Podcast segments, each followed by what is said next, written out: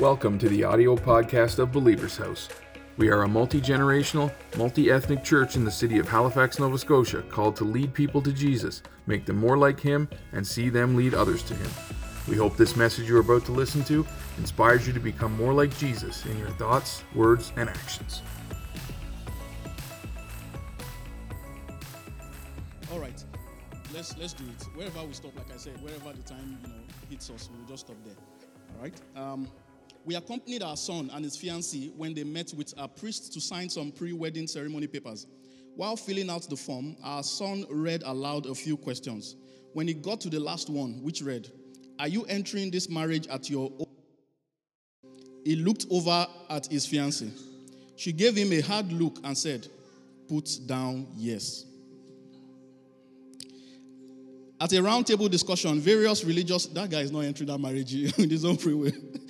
At the roundtable discussion, various religious leaders tried to answer the question, where, when does life begin? The Catholic priest said, life begins at conception. No, no, no, no, no, said the Presbyterian minister. Life begins at birth. It's in between, said the Baptist. Life begins at twelve weeks when the fetus develops a functional heartbeat. I disagree with all of you, said the rabbi. Life begins when your last child leaves the house and takes the dog with him. That's the person that really knows when life begins. Okay, let me let me say one more here. A man left Chicago for a vacation in Key West. His wife was on a business trip and planned to fly down to meet him the next day. When the man arrived in Florida, he emailed his wife to let her know he had arrived, but he mistyped her email address. Instead, his message went to the inbox of a woman whose husband has just passed away. When the grieving widow opened her email, she read the message, screamed, and passed out cold. The woman's daughter rushed into the room and found this note on the computer screen. "My darling wife, I just checked in. Everything is prepared for your arrival tomorrow. Looking forward to being with you again. Your loving husband. By the way, it is very hot down here." Okay, if you did not pay attention from the beginning, you will not get that joke, but you will get it later. All right, so let's start out here. Um, the first question here, like I said, I arranged these questions that I'm that I'm taking in the um, some questions. Some people sent me, and there was quite a lot of feedback. You know, the, the number of people who responded were, was much more than those that did not respond. You know, I, I told you that some members will respond and visitors will not respond. So, like ninety percent of the people responded. You know, and the questions were actually more than what I can share here. So what I did was some I just answered straight away. If you sent it to me directly, I answered straight away because some of them were very straightforward. But there are some other ones that I thought, okay, if we share this, it will benefit everybody. So those are the ones that I'm going to tackle in that order. And then if I don't get to the ones that I answered already, I've already answered them, okay? So first one here, hello, sir. Question from one of the series on marriage you preached. You mentioned marriage is not meant to make you happy, but to make you holy. While I got the point of holiness, this statement kind of makes it seem that happiness or joy is not essential in marriage. That as long as both of you keep getting better in terms of holiness, then it's okay. So is this what you mean, or I have misunderstood you? Very important question. Ephesians chapter number five. Let's go. Let's just look straight at the Word of God. Ephesians chapter number five, from verse twenty-five to twenty-six. We will read from the New Living Translation. It says, "For husbands, this means love your wives, just as Christ loved the church. He gave up his life for her to make her holy." Let me read that again. Husbands, this means love your wives, just as Christ loved the church. He gave up his life for her to make her holy and clean, washed by the cleansing of God's word. This is the purpose of marriage. You know, we don't look at Hollywood to know, and I understand this question. I'm not, you know, don't any question I answer, I'm not answering with, you know, saying you don't know what you are, you are talking about. That's not the idea. The idea is just so that we look at the Word of God and explain these things better, okay? So when we want to know the, the definition of something or the, the purpose of something, we go to the manufacturer. So we have to go back to the Word of God and see what exactly the purpose of marriage is. The purpose of marriage is Christ loved the church. That is the whole idea of marriage. The idea is God is using marriage to show us, or to show the world, to show the devil, what the relationship between Christ and the church is. That's the reason why the devil is so mad at marriage. That's the reason why he's fighting marriages so hard, because he's, he's, he sees it as an opportunity to discredit God. To say, look at what you are trying to do, you and Christ and the church. Can you see? All of them are breaking up. fifty percent divorce rate. So that is what he is all about. So he knows what the purpose of marriage is. It's we that don't know. So the purpose is, Jesus gave up his life to make the church holy. In other words, anybody that is going into marriage, the first purpose is to be holy. That's the first purpose, to be holy and clean. Now, does it mean that we will not be happy in our marriage or we will not have joy? And I like the fact that you mentioned, you know, happy, joy. Uh-huh. Because there are two different things. You know, when the world defines happy now, they're talking about euphoria. That excitement of boy meets girl, and every minute you want to talk to them. That's what they're talking about. They're talking about, that's not what we Christians deal with. We don't, that is by the way. There is something else that is called joy. And you already know that joy is not a function of happenings. Uh-huh. Happiness is a result of things that are happening. But joy is something different. So, here is where we're going to start from. You see, there's no way that you will get into a marriage that is making you holy every day, and you will not be happy. There's no way. Holiness is the goal, but it comes before happiness. It is not instead of happiness. And this is where what I want to clarify. So we're not saying that you are supposed to be holy instead of being happy. No, we are saying that the priority is holiness. Because when you focus on holiness, there's no way you will not be happy. The difference between us and the world is how we pursue this happiness. That's the difference between us and the world. The route through which we get to happiness is holiness. We are not pursuing happiness as, as an end in itself, right? We are going after holiness because we know that if we pursue holiness, it will eventually lead to happiness. Holiness eventually leads to happiness, which is what everyone is looking for. We are not happy when we are fasting, for example. We are not happy. But the truth of the matter is that it produces fruits in our lives that eventually makes us happy. Do you understand what I'm saying? So if you are praying now that God, you know, you are, you are trusting God for something and you are praying, while you are praying, you are not enjoying the prayer. Prayer is not something that you, you just want to do. Like, it's not, I mean, I remember during this week, I was praying and, you know, when I pray, I, I'm just, I don't know, let me just share this one. This will also help somebody. When I'm praying, especially when I'm praying by myself and I'm in, in this space and I come to pray in the midweek, Um, I wait, I don't I don't set a time limit on myself. That's why if I'm leaving home around six o'clock, I'll tell my wife, don't expect me until maybe ten. Uh-huh, because I know that the prayer might, it depends on how it goes. So sometimes I wait until I get to the point that I'm flowing. So sometimes this week, it took me one hour, twenty minutes to get to the point where I felt like, okay, now I'm really praying. Now I'm enjoying my prayer. That's not the time to stop. That's the time for you to actually start your prayer. You know, but we, we it's that point that we will look at the time and say, ah, one hour. Oh boy, I'm a big man of God. I've tried. So you pack your bag and go home. But that's when you're actually enjoying it. So it's the same thing. You start from holiness and then it breaks through into something called happiness. Then you will see that all of the things that you have been working on. For instance, when you forgive your, your spouse, you know, your, your spouse does something to you that is really bad. Let's say your spouse even cheated. And the Bible already gave you a leeway out to say if your, your spouse Uh, sexual immorality, divorce them. But you choose to forgive. In spite of that, you choose to forgive. That is difficult. That's not easy. It is very difficult. But if you do that, what do you think will eventually become the result in your marriage? It's happiness now. If you keep forgiving each other, you keep, you know, you keep looking out for each other, eventually you guys are going to be happy. But the first goal is you are living with somebody that, you know, has their own different agenda in life, their own different hopes, aspirations. The two of you are coming together. The purpose is for you to become holy and to become clean.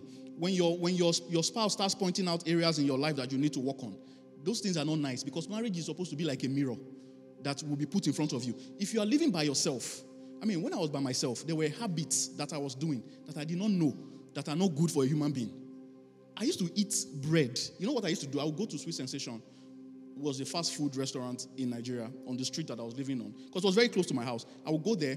I would order all the stew of... There's a particular kind of rice in Nigeria that we call ofada rice. They sell it with stew separately. So I will order the rice, right? But I will now order more stew. The goal is the stew. It's not the rice. I'm looking for the stew. So I will order the rice. I will now order like stew, like, like twelve. So I'll carry all the stew, I'll put it inside the fridge, right? I'll put it inside the fridge like that. I will buy bread, like loaves of bread. I will store them up. So every day, that's what I used to eat. Every day, bread and stew, bread and stew. If, I, if I'm tired of the bread, I'll eat noodles. But I didn't know that, you know, that's not the, that's not a way of life. I did not understand it until I got married. It was when I got married and my wife started making proper food. And I now looked, I said, ah, so there's something like this that a man can eat, you know. But I also, sometimes I will eat my stew cold, cold, straight from the fridge. Directly from the fridge. Because I don't have time to be warming anything. I'll just eat it. Now, I can't even eat food that is cold. Even if this is not properly hot, self, I'll be complaining that, why is it not hot? Like, I'll put it back inside the microwave. And that was me. I used to eat food straight from the from the fridge. So marriage is supposed to put a mirror in front of your face and show you your real character. So when your spouse starts pointing things out, it's not because they don't like you. That's the goal of marriage, to make you a better person. You might be somebody that used to stay up all night. See, then, then, if I have any free time, because I was an entrepreneur, I didn't have any boss to report to. I used to work for myself. So Friday night, there's no vigil in church or anything. I'm playing FIFA. FIFA is what I'm playing. I will play FIFA from the night to the next morning. Somebody understands what I'm talking about at the back. I will play the FIFA from night to the next morning. I, and, you know, and you don't know that that's irresponsible. You don't know. Because you don't have kids, you don't have any wife, you don't have anybody. You don't know. But when you get married and you now sit down and you are playing the FIFA, something inside you will be telling you that, ah, this thing you are doing, sir, it's not responsible. It's, your wife will pass and she will look at you like this and say, are you are you going to bed? That's when you will know that, ah, I should not be playing FIFA all night. I should go to bed. You know, so little, little things like that. You start making adjustments. You start making changes, all right, because it's a mirror. A good marriage is supposed to be transformative. A good marriage is supposed to be transformative. You cannot go into marriage and nothing is changing about you. This is the challenge. When, when that mirror now comes to people's faces, they look at it and say, ah, I don't like what I'm seeing in this mirror. Instead of adjusting to the image that they are seeing and correcting it, they break the mirror.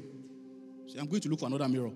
I don't like this mirror. This mirror is showing me too many bad things. They'll break it. Then they'll, they'll go and look for another mirror, right? And they'll start all over again. But you will not, it will not, it will not change you. You will not become better. You will just be moving from one person to the other. And at the beginning, there will be that excitement. There's always excitement at the beginning of any relationship. It's a normal thing. It's not, it doesn't make your relationship special. Everybody experiences that. When you first meet somebody and you're getting to know them, it's exciting. It's normal. There's no, it's, and, and that's not a sin, but it's, it's just what it is. So don't, don't get hung up on that and get back into. So let me recommend a few books for you here at this point, okay? If you're, you're married in the house or you're online, you have never read any of these books, you have to read them, okay? The first one is Sacred Marriage. It's by Gary Thomas. Sacred Marriage by Gary Thomas. You need to read that. When you finish reading that, read Cherish. It's also by Gary Thomas. But don't read Cherish before Sacred Marriage, okay? Sacred Marriage is the foundation of all of these things. Uh, the, the, in fact, the subtitle is What If Marriage is Supposed to, What If Marriage is Supposed to Make Us Holy More Than It's Supposed to Make Us Happy? That's the subtitle. So that's what the whole book is about, Sacred Marriage. It will change your perception of marriage completely. And then you can read Cherish, which is now the one where it builds on it to talk about how to cherish your partner and the steps that you can take, okay? So let's move on. Now, I'll, there's another question about marriage, but about relationship, but I'll answer that third. I will take this one because this one is a different subject matter, okay? So we touch on something else. Um, sir, how do you bal- how do you draw the balance between your reality and speaking in faith? This is from the teaching about the crippled man that said, I have no man to put me in the pool, okay? So this one, let's use Romans chapter number four, and let me show you here. Romans chapter four from verse sixteen to verse eighteen. Romans four, sixteen to eighteen. It says, therefore, it is of faith that it might be according to grace, so that the promise might be sure to all the seed, not only to those who are of the law, but also to those who are of the faith of Abraham, who is the father of us all. As it is written, I have made you a father of many nations, in the presence of him who believed, God, who gives life to the dead, and calls those things which do not exist as though they did. So he's telling us how God operates. God gives life to the dead by calling things that, that are not as though they are. He calls things that don't exist as if they are. That is the way God operates. That is, that is God's, uh, if you like, modus operandi. Who, contrary to hope, in hope believed, talking about Abraham, so that he became the father of many nations, according to what was spoken, so shall your descendants be. So let's let's leave that um, God's mode of operation there. Verse seventeen, please help me. put it back to verse seventeen. That is God's mode of operation. It says God calls those things that be not as though they were. And I know like a lot of you understand this, but this is, like I said, it's just an opportunity to teach it more and to clarify. You see, in our operation of faith, there is the difference between the truth and the fact. The things that you see in your environment, um, you know, how your circumstances are, all of those things are facts. We don't deny the facts because facts exist. When you look around you, you will see, you might be confessing, I have more than enough to meet every need. But when you want to give offering and you look at your account, you say, I don't have more than enough to meet every need. Uh-huh. Because that's the reality that you are seeing, but that is the fact. But there is something else that is called the truth. Please don't ever forget this. Your fact is not your, your most important reality. The truth is your most important reality. And the only place you will find the truth is in the Word. Because Jesus said, I am the way, the truth, and the life. The Word is Jesus. That is where you find the truth. So as you look into your bank account and you see you don't have more than enough, you need to go into the Word and look at it and see that you have more than enough and make sure that that is what is coming out of your mouth. Because this is how God operates. When God saw the darkness, God did not say, darkness, go away. The darkness was there. It was a reality. The darkness was a fact. But God did not interact with the fact. He spoke the truth on top of the fact. He superimposed the truth of what he wanted to see, which was light. And he said, let there be light. And the Bible says, there was light. Every time you speak the truth over the fact, you are aligning yourself with God. And that is exactly what is going to happen. Because it is the spiritual realm that controls the natural realm. Let me tell you the truth. As you are sitting down like this in this room, as you are here, everything that you are desiring in your heart, that God has put in your heart, whether it's a fine house, it's a better car, it's a better job. There's nothing that you are desiring in your heart that God has not already given you. I showed you that scripture, that God has already blessed you with all spiritual blessings, but they are in heavenly places. The challenge is your spiritual reality is more important than your reality on the natural realm. So when you look around you and you see, you know, I don't have a good job, you need to understand that that job that you are looking for, God has already provided it for you. It is a reality. The, the reality of the spirit realm is more important than the one you are seeing. So your job now is to use your words to align yourself with the reality that is above so that you can bring that down on the earth. That's why Jesus said, thy will be done on earth as it is in heaven. So in heaven, there is no lack. In heaven, there is no sickness. There is no poverty in heaven. So whenever you look around you and you see poverty, you see lack, your job is to align yourself with heaven's reality and say, I'm aligning myself with the reality that God has already made provision for. And how do you see that? By the Word. That's where you see it. You see it inside the scriptures. And you quote that. See, as your as your pastor, me, I have my own my own challenges too. Like I face, every time I come to the room like this and I come here, what I see in the natural does not align with what I know that God has already said. It does not align with what I know that the reality that I have seen, that God has already shown me. My job is, every time I come back here during the week or, or after service on Sunday, my job is to go back to the scripture. I still did it this week. So it's not something that I don't do. I still did it, and I will go back to the scripture. One of the most important scriptures that I use, that God gave to me, is in Isaiah. Let me just show you so that you see a practical example of what I'm talking about. Go to Isaiah forty-nine. It's not in the slides, but you have to turn your Bible there. Okay, I didn't plan to share this with you, but it will help you because it, this one is very practical. Now, this scripture that I'm about to show you, one of, one day I was I was in our former church. You guys will, will know this. I was we're having Bible study. This was a period where God had already told me that we're supposed to move to Halifax. And I was having this, this thing in my heart where I was telling God that I like what I'm doing. These teenagers that I'm with, I like them. I want to be with them until they become young adults, until we we, we grow together. That, that is what I want. That's, that was my heart desire. And I was telling God, I don't want to leave this place. Why are you telling me to leave here? And I was in Bible study sitting down. And one day, you know, during the Bible study, God just said to me, he said, go to the children's room. I want to talk to you. So he was trying to talk to me in the Bible study, but I was paying attention. So he said, leave here. Go into the children's room. I want to speak to you. So I, I, I left as if I was going to the washroom, and I turned right, and I went to the children's room. You, you understand the description of what I'm saying. So I went into the children's room. As I entered the children's room, I saw a Bible on the window inside the children's, uh, the children's department, and he said, go pick up that Bible. And I opened the Bible, and the first scripture that my eyes fell on was this. Is in, is in verse twenty. It says, Isaiah forty-nine verse twenty, it says, the children you will have, after you have lost the others, will say again in your ears, this place is too small for me. Give me a place where I may dwell. So I saw this scripture and I said, you know, I just laughed. This is one of the scriptures you will see and you will just laugh that God, now what for you? What is this? You know? So this is one of the, the scriptures that God gave me as a promise that, that tells me that a time is coming when the people that will be here are going to say, this place is too small for us. Let's move to another place. Ah, this place is too small. So when I come here, even though my reality is that there are a few empty chairs, I go back home and I look at this scripture and I say, this is the reality. What I saw during the anniversary is our minimum requirement. That's our minimum. So God used that to give me a picture that I'm saying to myself, that is multiplied by two. And I call out the numbers. I'm not. This is not a joke. Oh, this is work that you do. I will be pacing the floor and I'll be calling out the numbers. I call forth the first so-and-so number of members of this church. Wherever you are in the world, the Lord is leading you here. Why? Based on this scripture. It's not a wishful thinking. Uh-huh. It's not something that you just be saying, oh God, I have a new job.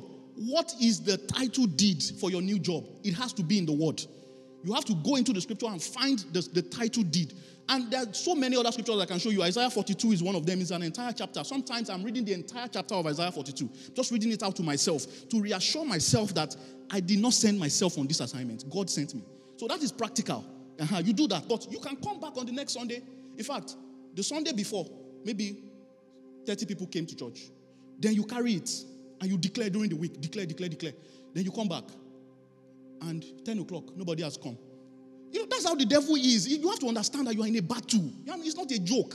You are in a battle for the souls of men. So it's the same thing with you. You know, in your life, you might be believing God and say, I have more than enough to meet every need, to pay every debt. Ah, then, then you give your tithe. First time in your life, you give tithe. Ah, and then at the end of the month, your, the check for your car payment bounces. Because you gave tithe. The devil is working on you. Your job is to go into the word of God and find the scripture that guarantees you that there is abundance in God. And you stay with that. So no matter what the reality is like on the outside, right? When you're, you're looking at things outside and it looks as if, ah, God, when would this ever happen? You you stay with what God told you. Let me show you that scripture again in, in the Message translation. This is, this is good in, in Message. Message translation. It says... Please help me with this. It's a lot. So as I read it, just move it on. It says, isn't that what we've always read in scripture? God saying to Abraham, I set you up as father of many peoples. Abraham was first named father and then became a father because he dared to trust God to do what only God could do. Which is raise the dead to life with a word. Make something out of nothing. When everything was hopeless, Abraham believed anyway, deciding to live not on the basis of what he saw he couldn't do, but on what God said he would do. And so, he was made father of a multitude of people. God himself said to him, you are going to have a big family, Abraham. So, we don't deny the facts, but we speak the truth. Because God did not de- deny the facts. This is the fight of faith. When situations around you seem completely different from what God has said to you, you continue to fight the good fight of faith. So this leads me to the next question, all right? Because this they are kind of related. I hope that helped you. Let's just see if we can take one more question in the time we have.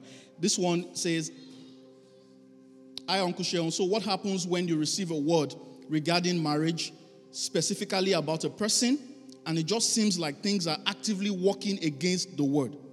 Years have passed and nothing is moving in that direction. Please pay attention to this question. It's very important. The person you receive this word about is not even interested, so to speak. Now, this is about marriage specifically. So you receive a word regarding marriage, um, and it just seems like nothing is, you know, nothing is moving. Everything is working against that word. After a while, you start to feel weary and start to pray for God to release you to meet other people and just move on completely.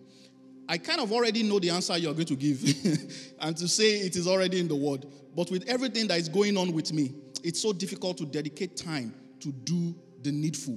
You see, what I just explained to you now is the needful.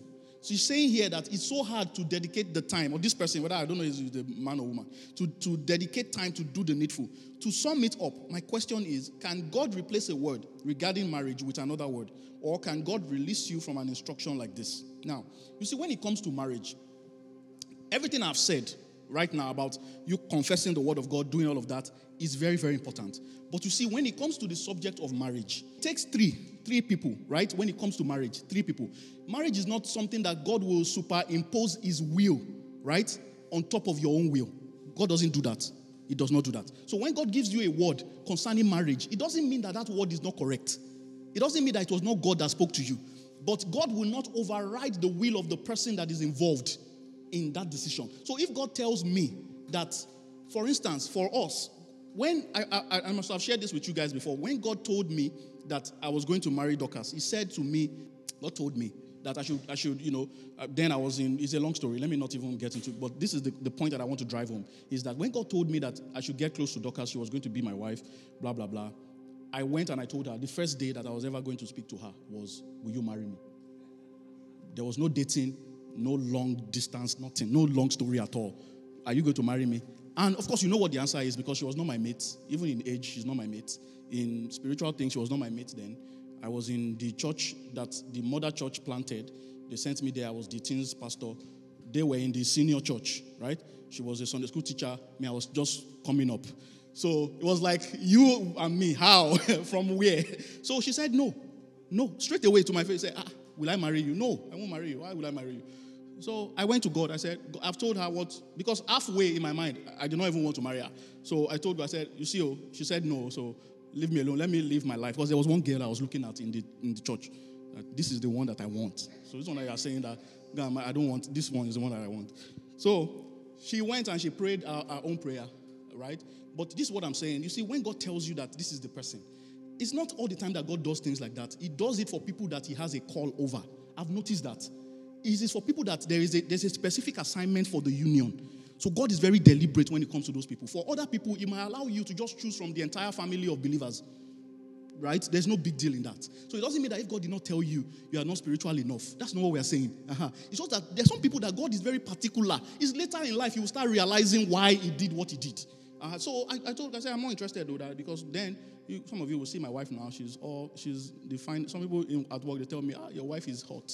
I said, you don't know anything. When God said, when God said I should marry her, she was not like this. It was not like this. If you had seen her, to you, you, you will not agree. Okay. So, but the point is that God will not override your will. So she had to go and pray her own prayer, right, and get her own word. And God told her that His ways are more than our, our ways. His thoughts are far, but He gave her a scripture for it. Scripture is the basis of everything. Gave her a word and said, whatever you are doing, leave it alone. This is the person that I have that I have assigned you to, right? And it, it took a long time. It wasn't, I mean, we didn't even talk to each other for like three months after that, right? She will tell you the story better because me, I don't have my dates, my sense of dates. They are very, it's very skewed, right? She will tell you the story better someday, you know. But the point of it is that she had to go get her own word. God had to talk to her on her own, and then she came back after many waters have passed. After I have, in fact, during that period, the girl that I was now looking at, even now, Kuku broke up with me completely. I said, she's not even doing it again. So when she came back and said she had prayed and blah, blah, blah, I was just like, see all this while herself. So it's after a period of time that I now began to understand what God was doing. And things started coming together. But it doesn't always work out that way. There were people, let me tell you, there were people that came and told me that God said. And I said, no, God did not say. Because two of us cannot be hearing, you know, there's only one God. Aha, so if he spoke to me, he has to speak to you too. So sometimes we are too, we are proud that we heard God, but you have to we have to see that you actually heard God. Aha, but that somebody said no to you does not mean you didn't hear God. Does not mean, because God will still allow the person to choose by themselves. It is their own will. So if God has given you a word, just to answer your question directly, if God has given you a word concerning somebody and the person has moved on with their life, you too move on with your life. Move on. Don't wait and be saying, God gave me a word. No, sir. God gave you a word, correct, but he is expecting that all of you huh, are in agreement. You will come to him and find out. if that. And if you do go to God, he will tell you. But sometimes we go to God with an idol in our hearts. So he will answer us according to that idol. Like me, when I was praying my own, I was, there was a girl that I was looking at in the church and saying, God, this is the one. And God said, no, that one is the one. And I'm saying, no, this one that I'm seeing is the one that me I like. you know, you know. But now you look, you see pictures on Instagram. If I have to unfollow a lot of people because you see the pictures on Instagram and you just be like, God, thank you for, for saving my soul.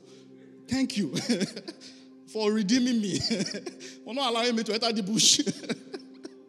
You know, and you just be thanking God, you know. But God knows what he's doing. It's not like, and again, you know, I, I'm just saying this as a joke, but you need to understand that God is not a, you know, uh, that that you and somebody did not work out does not mean that person is bad.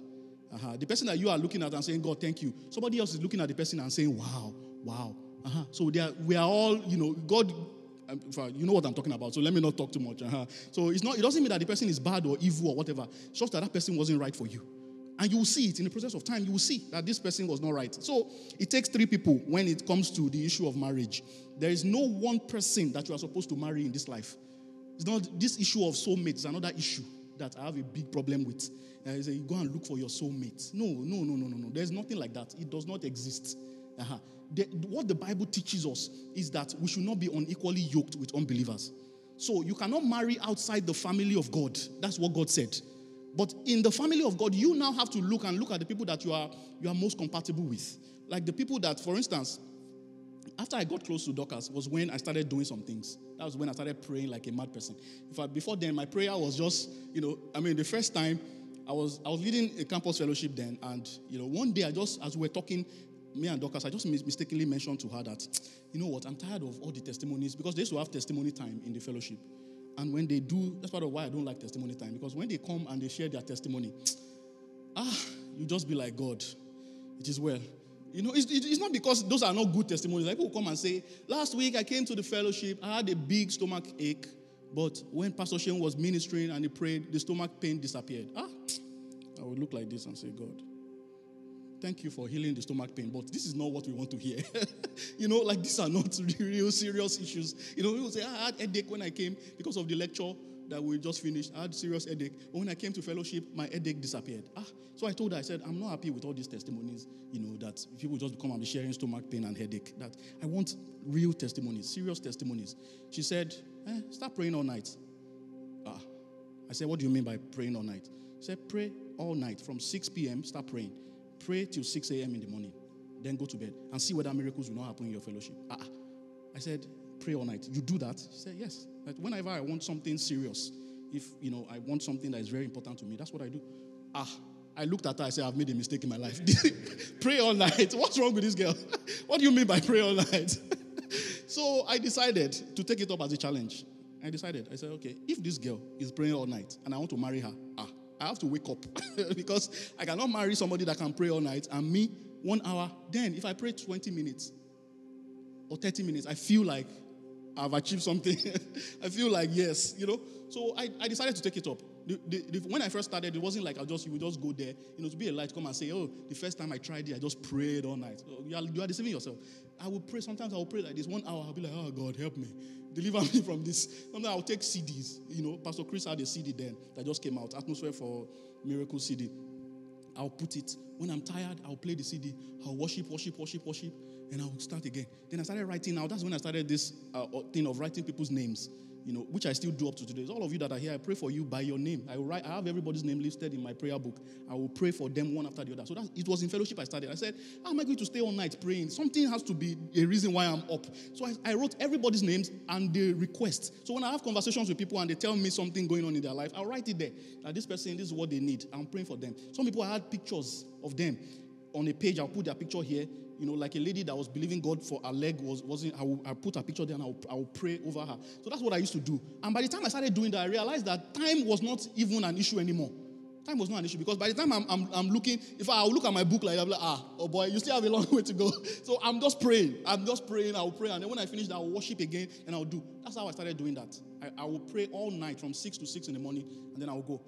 When we started hearing testimonies in fellowship then was, in fact, how it started was one day after I started that behavior, people didn't know that that's what I was doing. So sometimes in class, you see me like nodding off because I haven't slept, you know. But the first time that I came to school, there was one morning I came to school and I was at the gate. The gate man, because I had been praying all night. I just had my bath and came to school for a seven a.m. lecture. And I was entering into the school. The gate man at the gate. This was, students were just entering school. You know, everywhere was still busy. Everybody, everybody can see what was happening. And the gate man came to greet me, just the way they normally greet me. Like, ah, pastor, you know, ah, how are you? And he shook my hand. The man tumbled. Like, he shook my hand like this. It was like electricity entered his body. He shook like, and fell down. Ah, everybody looked and said, hey, this guy. That's why they started becoming afraid of me. Like, ah, this guy, you know. So that's when I realized that, okay, there is a connection. There's a connection. It's not a joke. That's when, after that, I will come to fellowship, call out people, pray for them. Before you even touch them, everybody has tumbled. So I knew that, ah, what this girl is saying is correct. There is a connection between these things. Then we started hearing testimonies of two more. Or people will be in fellowship. They are, somebody will be at home with tumor, and tumor will disappear. That's when we started hearing serious testimonies. So when I realized that, ah, you know, this thing, there is a, there's actually a connection. So sometimes God will, will lead you to people for, for some of those reasons. And why I shared that story with you is that the two of you that God is going to bring together have to be thinking in the same way. You cannot be, you know, somebody that you want to marry somebody and the person, the day you say, like when she told me, now pray all night, if at that point I was not ready to take up that, that level of challenge, there would have been a problem. I would have said, ah, pray all night, okay, God will be with you, I will see you later, you know, and that would have been the end of it. So your spiritual level has to be the same. It's not that somebody is asking you, why do you go to church so much? Ah, can't you just go once in a week? Why do you have to go to church? Why do you have to go to church uh, in a month? Why do you have to go to church four times in a month? Are you the pastor? You know, when, when they start talking to you like that, you know that you are not on the same level in spiritual things. So even though the person might be a Christian as well, there has to be some level of, you know, agreement for this to actually work, okay? All right, and then let me just touch on this. See, when you cannot do the needful, like, like this person said, if you know that you are not you are not able to practice the, we'll, we'll end with this one, okay? This is the last one that I'll take. When you know that you cannot you cannot practice the principles correctly, please, see, it's just like when you, you say, um, I have I have um, a medical issue. It is either you are you are trusting God or you are taking medicine or you are doing the two. You cannot tell me that you are trusting God, but you are not confessing the word. It's just like what I told you now, that I'm believing God for the number of people that will show up in this church. If I'm not actually confessing the word, you can know it, but if you're not doing it, don't deceive yourself that you will get the results. So if you can't, if you don't have the time to do what's necessary, just go the other way. Go the other way. Go and take your medicine, right? You know that you, you are not praying, you are not reading your Bible, you are not confessing on healing, you are not doing anything. There was a lady, you know, that, that told me that she had, you know, she had an issue, a very major health issue. And I told her, I said, what do you want? Do you want a miracle or do you want an operation? She said miracle. Uh-huh. So I, I sent her healing scriptures. I have them, you know, in P D F. I have them in audio, in any format that you want. All the healing scriptures in the Bible, I have them. So I sent it to her. I sent healing scriptures. I bought the book on divine healing, sent it to her, did everything. After two weeks, I asked, how far? Ah, she said, I've not even had time to listen to it. I said, go and do your operation. I told her, right, go and do your operation because you are wasting your time. Uh-huh. It's either you know you take this thing seriously or you just go and, and she went for the operation and she was fine. So there's nothing wrong. Do you understand what I'm saying? There's nothing wrong with going, if you know that the way of, you know, believe God for your spouse or whatever is too hard for you, it's not what you want to do. Go to, you know, where you know that singles usually go. Maybe there's a single summit or something. Go there and find the person that you are attracted to. Marry them and move on with your life. I'm telling you. So don't, don't say you are believing God and you don't have time to do what you need to do. Ah, you are wasting your time. It's dangerous. It's a dangerous combination. So don't do that. Don't say, you know, it's either you are in or you are out. There's no middle point. And there's nothing wrong. Let me stress it again. There's nothing wrong with you finding a... The Bible says, he that finds a wife finds a good thing and obtains favor from the Lord. There's nothing wrong with you finding a wife and God did not speak to you. There's nothing wrong with that. As long as this person is of the family of God, he's not an unbeliever, and you are compatible to an extent. Uh-huh. That's why I wrote um, a love code. If you don't have it, write to us. We will send it to you. It's free. It's not money. We'll send. I will send it to you free of charge. Posted by myself. It is a checklist. So you read all the things that, you know, compatibility, you know, connection, communication. You read all those things and you decide what is the level that we are on this. At least you should be more than halfway of all of those things. And then you can make your decision. It's a decision that God allows you to make. He does. He will not force his will on you. Okay? So, I hope with these three points of mine. Still have like three questions here, but time is up for today. I spent more energy answering questions than even preaching. It is well. But I hope you were blessed by that, because this is this are, this is the thing. You can be preaching and just be preaching your own. But the question that people have are other things that you don't know. You're just preaching your own. But they have issues that they are dealing with. So that's why it's important to ask questions. And we can, you know, we can we can treat them. Maybe some other time I'll have time to get to some of the other ones, but God bless you. Everybody that sent in questions, thank you for, for doing that. I hope you were blessed. If you're watching at home, you know, you can share this with somebody. If you know people that, you know, that some of the things we answered are very pertinent to them, that their their issues they're having at the moment, send, send this to them and let them also watch and be a part of it. Let's pray together. Father, in the name of the Lord Jesus, we thank you for today. We thank you for your word that has come through in the, in the form of these questions that we have answered, and we have looked into your word. We ask by the power of your Spirit that you establish us in this truth and indeed in all righteousness. In Jesus' name. Amen. Thank you for listening to this message from Believers House. We hope you've been blessed. Please visit us at w w w dot believers house dot church for more information about our church or to send us your questions, comments, and feedback. We hope to see you again soon.